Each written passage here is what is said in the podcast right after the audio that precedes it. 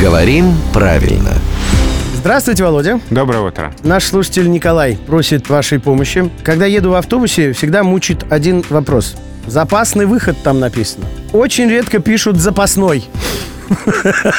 Почему так редко пишут запасной, Володя? Потому что, слава богу, все меньше и меньше безграмотных людей. Нет, здесь все просто. Слово «запасный» старое, А, слово «запасной» новое. А, и «запасный» из языка уже почти ушло, задержавшись только в нескольких устойчивых сочетаниях. Запасный выход, запасный путь, на котором бронепоезд стоит, запасный полк, в общем-то и все. То есть вот со всеми остальными словами мы нормально употребляем слово «запасной». Ну, например, карман у нас запасной, не запасный. Да, или блокнот, например, с собой. Запасной, а не запасный. Ну или подруга запасная. Ну, да.